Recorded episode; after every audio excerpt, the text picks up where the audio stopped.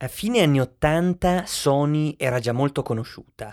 L'azienda di Tokyo aveva lanciato il Walkman, quel famoso dispositivo per ascoltare musica, aveva sviluppato i CD-ROM e stava preparando l'entrata nell'industria musicale e in quella cinematografica. I videogiochi però non le interessavano molto, riteneva che fossero un business troppo costoso e troppo competitivo. Le cose però cambiano quando arriva un brillante ingegnere chiamato Ken Kutaragi.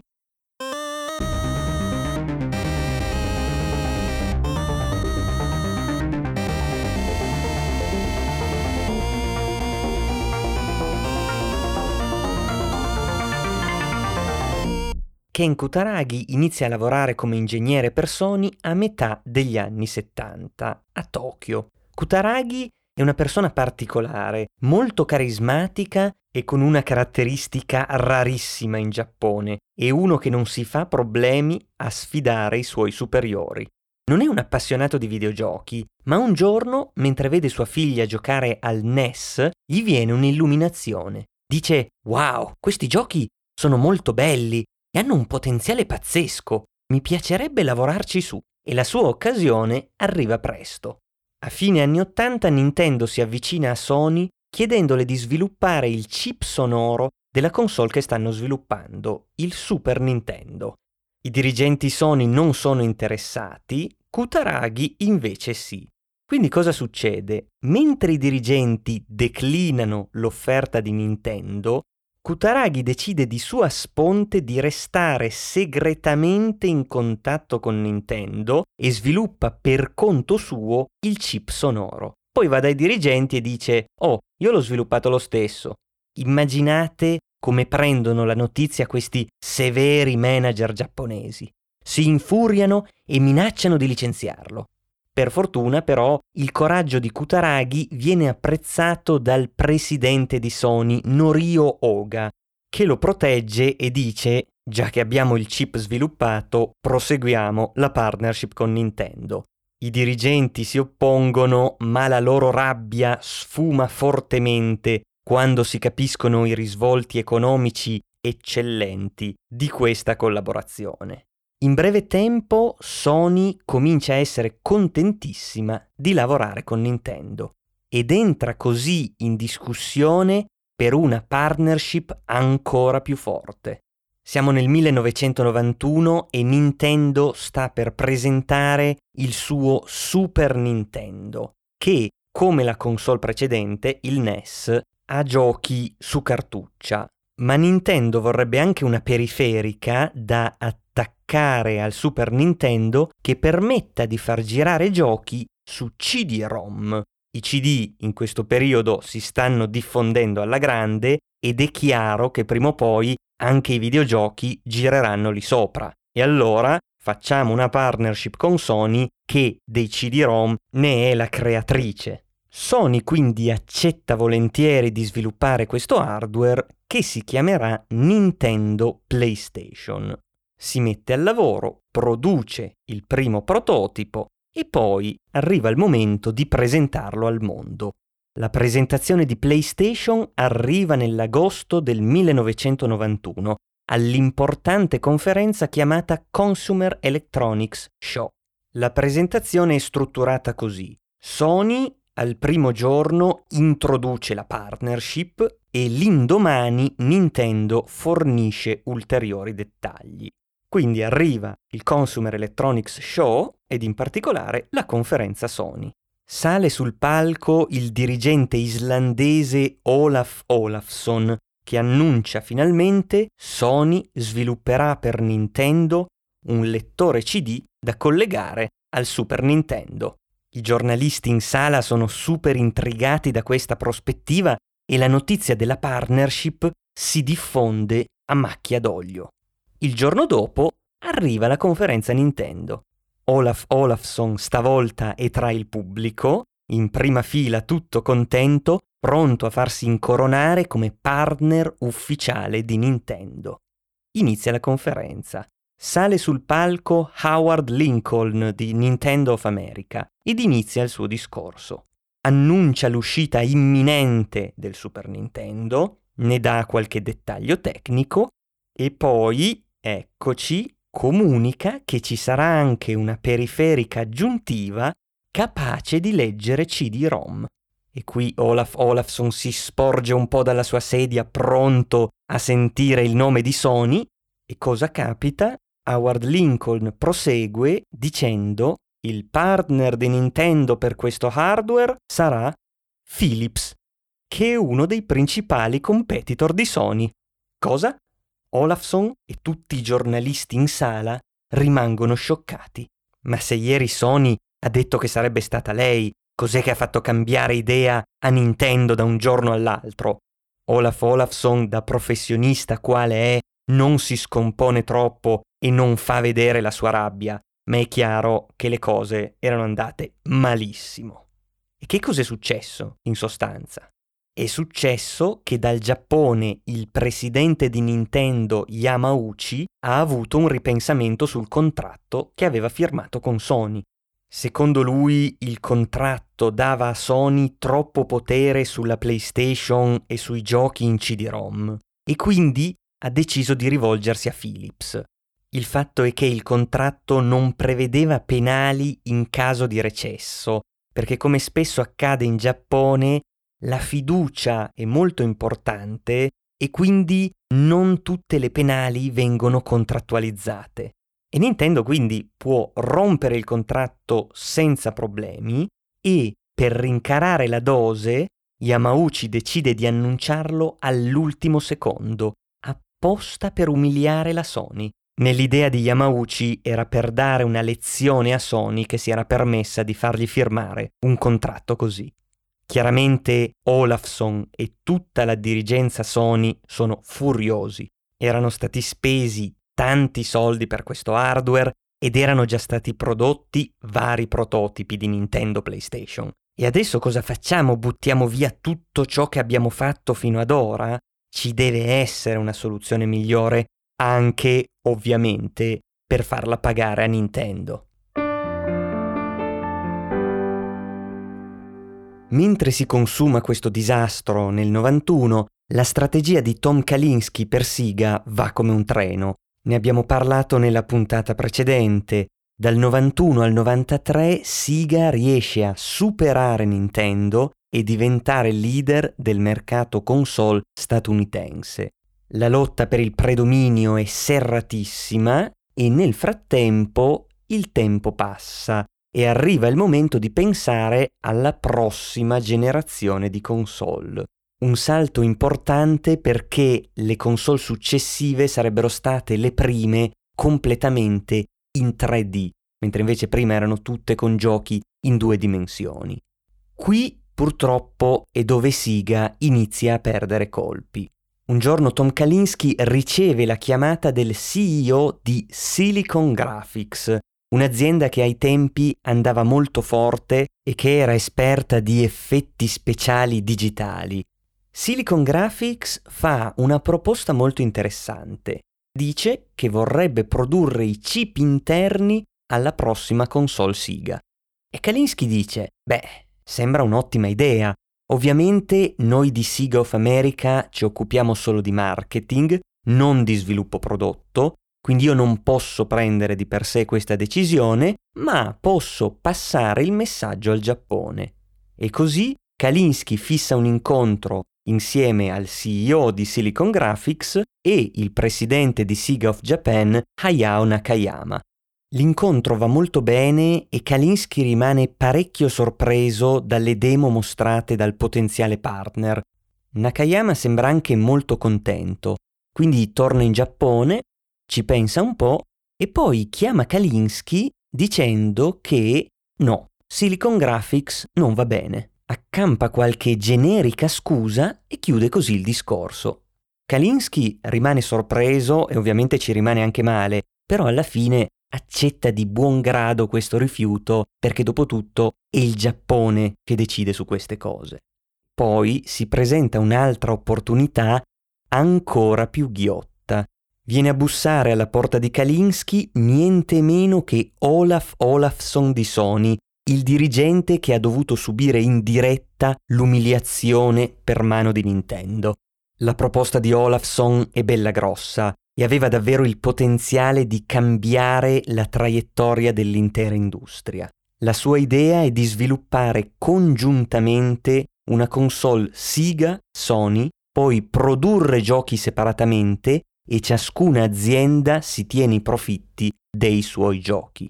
A Kalinsky questa roba ovviamente sembra una figata pazzesca, perché Sony è fortissima sull'hardware, Siga è fortissima nello sviluppo di giochi e quindi era veramente una situazione da win-win. Allora chiama immediatamente Nakayama così che Siga of Japan si metta in contatto con la sede centrale di Sony.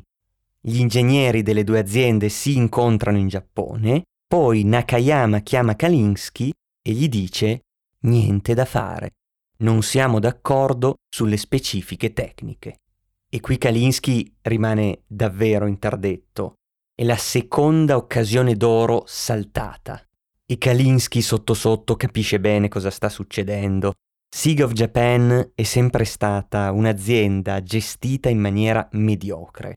Il Mega Drive non ha avuto gran riscontro in Giappone e non è riuscito a scalfire il dominio Nintendo. Dall'altra parte dell'oceano invece la succursale americana diventava la leader di mercato.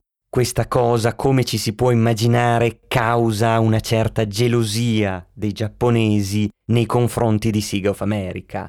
E siccome sono loro, i giapponesi, a comandare, ad un certo punto dicono ora basta. Decidiamo tutto noi e rifiutiamo tutti i consigli di Kalinsky e soci.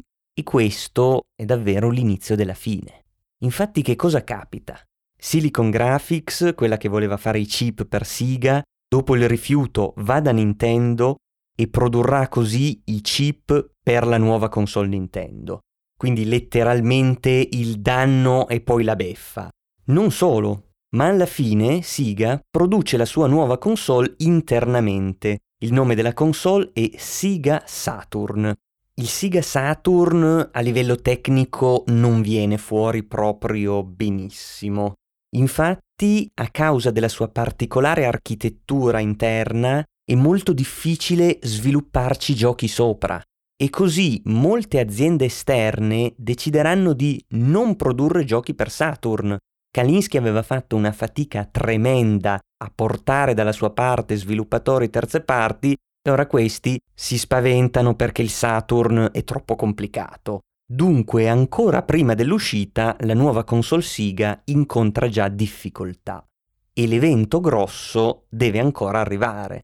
Dopo aver perso sia Nintendo che Siga, Sony è piuttosto disperata. I dirigenti non sanno cosa fare quando Ken Kutaragi, sempre lui il brillante ingegnere, propone dovremmo sviluppare una console tutta nuova a marchio Sony. I dirigenti di nuovo non sono d'accordo, ma di nuovo arriva il presidente Norio Oga, che anche questa volta sta dalla parte di Ken Kutaragi e convince tutti a dare l'ok. Inizia così il progetto PlayStation, lo stesso nome dell'hardware Nintendo che non è mai nato. A guidare gli sviluppi su PlayStation è Kutaragi in persona, il suo team viene messo a lavorare in una sede distaccata, quella di Sony Music, su volontà del presidente Oga, che vuole mettere Kutaragi al riparo dagli ostili dirigenti Sony. Inoltre vuole anche creare sinergie, perché Sony Music è esperta di CD, è sui CD che gira la musica, e quindi dà anche una mano nello sviluppo di giochi su CD-ROM. Dopo mesi di lavoro, arriva il risultato degli sforzi di Kutaragi e colleghi. Si tratta di un gioiello di tecnica che permette di far girare meravigliosi giochi in tre dimensioni e ha una grossa differenza rispetto al Sega Saturn. Infatti, sviluppare videogiochi su PlayStation è molto facile. Questa semplicità di produrre giochi permetterà a Sony di avere una marea di aziende che vogliono lavorare per lei. Una volta che è pronta la console, Sony si organizza anche per il marketing. Qui, nonostante lei sia l'ultima arrivata nell'industria, riesce ad assumere un buon numero di veterani del marketing videoludico. Tra questi merita sicuramente citare Steve Race, che prima lavorava per Siga ed era uno dei più stretti collaboratori di Kalinsky, e con lui Sony inizia a pubblicizzare la sua console. Siamo nel 1994 e si profila un enorme scontro a tre.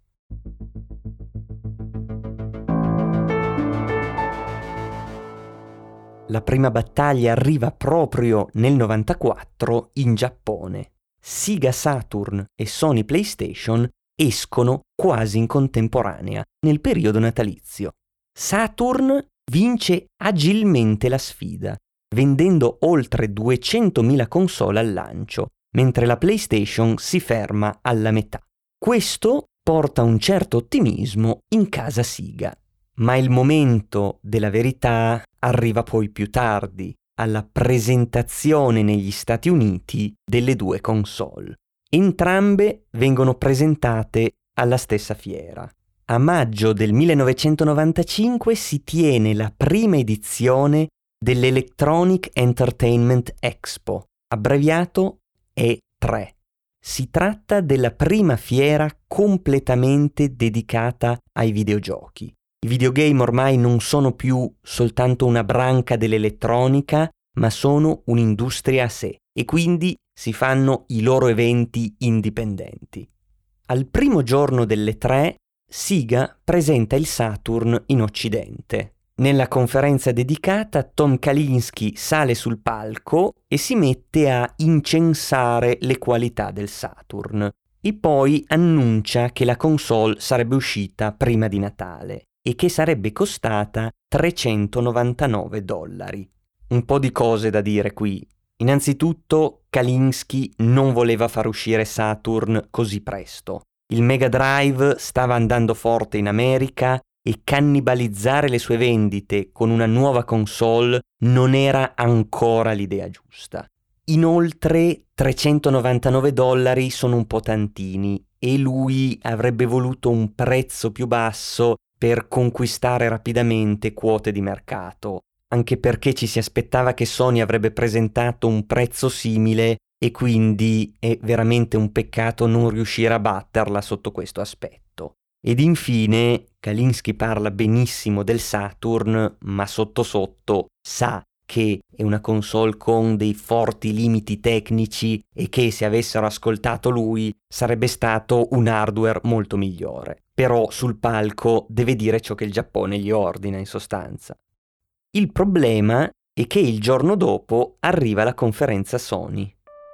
Olaf Olafsson prende il palco e presenta la PlayStation. Anche lui parla benissimo della console sotto il lato tecnico, dice che uscirà a dicembre e poi ad un certo punto lascia il posto a Steve Race, l'ex Siga ora nel marketing Sony. Steve Race sale sul palco con un plico di fogli in mano, come se avesse tantissimo da dire. Poi fa il discorso più breve e probabilmente più famoso della storia dell'industria. Guarda il pubblico e dice solo 299 e poi va via. La folla di giornalisti lì riunita esplode. La PlayStation contro ogni pronostico costerà soltanto 299 dollari, 100 in meno di Saturn. Tom Kalinski era in sala nelle ultime file e in quel momento ha proprio un moto di disperazione e capisce che è finita. Effettivamente è così. Le due console escono vicine sotto Natale e non ce n'è per nessuno. PlayStation fa tabula rasa e Siga non le sta minimamente dietro. Il flop di Saturn è tremendamente rumoroso e Tom Kalinski non ci sta. Si racconta che in quei mesi lui abbia proprio perso totalmente interesse nel suo lavoro fino a quando, a metà del 1996, decide di dare le dimissioni. Poco dopo anche alcuni dirigenti giapponesi di Siga se ne vanno, tra cui il presidente Hayao Nakayama, che è stato l'artefice di questo disastro. Finisce così l'incredibile esperienza di quella leggendaria Siga of America. Di lì a pochi anni Siga avrebbe deciso di lasciare totalmente il mercato console, concentrandosi solo sui giochi. E ancora oggi Siga è un'azienda conosciuta e rispettata, ma appunto per i titoli che sviluppa e non per le console. E invece Nintendo? La sua console esce più tardi, nel 96, e si chiama Nintendo 64. Si difende bene e vende abbastanza, anche se ben lontana dalla PlayStation. Ovviamente la tecnologia dietro è molto bella, sviluppata da Silicon Graphics, però Nintendo commette un serio errore che dà un assist pazzesco a Sony. Decide che su Nintendo 64 non gireranno CD-ROM come PlayStation, ma cartucce. Lo decide principalmente perché piratare le cartucce è più difficile dei CD ed effettivamente su PlayStation ci sarà tanta pirateria. Però c'è un problema. Le cartucce sono molto più costose da produrre e sono meno capienti dei CD-ROM e quindi le aziende che sviluppano i giochi preferiscono andare da Sony. E questa è una cosa particolare perché anche quando Siga era fortissima, tanti sviluppatori sono rimasti dalla parte di Nintendo e facevano uscire giochi esclusivi per console Nintendo. E adesso le cose sono cambiate. Sony accoglie queste aziende a braccia aperte e tra l'altro fa anche pagare delle royalties abbastanza basse su ciascuna copia venduta. Quindi forma in breve tempo delle partnership molto strette. Ma insomma, alla fine quanto vendono queste console? Siga, poverina, con il Saturn si ferma sotto i 10 milioni globali. Nintendo va meglio con 30 milioni ma PlayStation diventa la console più venduta della storia a quei tempi con 100 milioni di unità piazzate. Concludiamo quindi questo nostro viaggio nei primi 30 anni dell'industria videoludica. Abbiamo conosciuto Siga, un'azienda capace di fare giochi eccezionali, ma per il resto brava forse solo a fare marketing. Kalinsky è stato eccezionale, ma un'azienda non è solo marketing e la casa madre giapponese, che prendeva le decisioni importanti, non riusciva a dare una direzione e una strategia efficaci. E se hai solo il marketing e nient'altro dietro, il tuo successo non può essere sostenibile. Da sottolineare però come Siga of America sia stata la prima a rivolgersi con decisione ad un pubblico più adulto, favorendo un importantissimo cambiamento demografico del mercato. Poi c'è Nintendo, che invece era ed è ancora oggi un'azienda eccezionale. Dal Giappone arrivavano costantemente console e giochi di elevatissima qualità e quindi anche vendere tutto questo in America era molto più facile. Per fare un esempio, una delle ragioni per cui Nintendo resiste così bene negli anni 90 contro la PlayStation è che è fortissima anche nelle console portatili, non solo quelle casalinghe.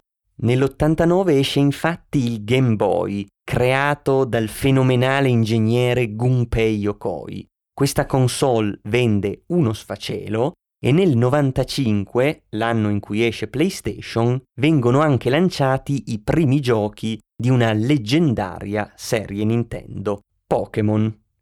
Sony invece è un po' il parvenu che è riuscito a sfruttare le sue competenze nell'elettronica e nella musica per sfondare alla grande. E ovviamente poi è un'azienda gigantesca con cui gli altri non riescono a rivaleggiare davvero a livello comunicativo e di marketing raccoglie l'eredità di Siga, cioè si presenta come un'azienda che fa giochi da grandi. Le sue pubblicità, i suoi giochi sono più maturi di quelli di Nintendo. Chi è nato negli anni 90 si ricorderà forse Final Fantasy VII, ma anche ad esempio Tekken 3 o Metal Gear Solid, che non sono proprio roba per bambini.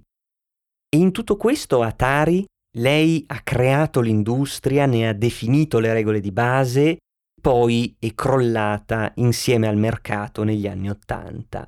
E di lì sostanzialmente sprofonda nell'oscurità. L'azienda viene venduta varie volte, quindi passa attraverso tanti proprietari, continua a fare console e pensate che l'ultima esce nel 93 e si chiama Atari Jaguar, che però non riesce a fare un minimo rumore. Oggi Atari esiste ancora come piccola azienda.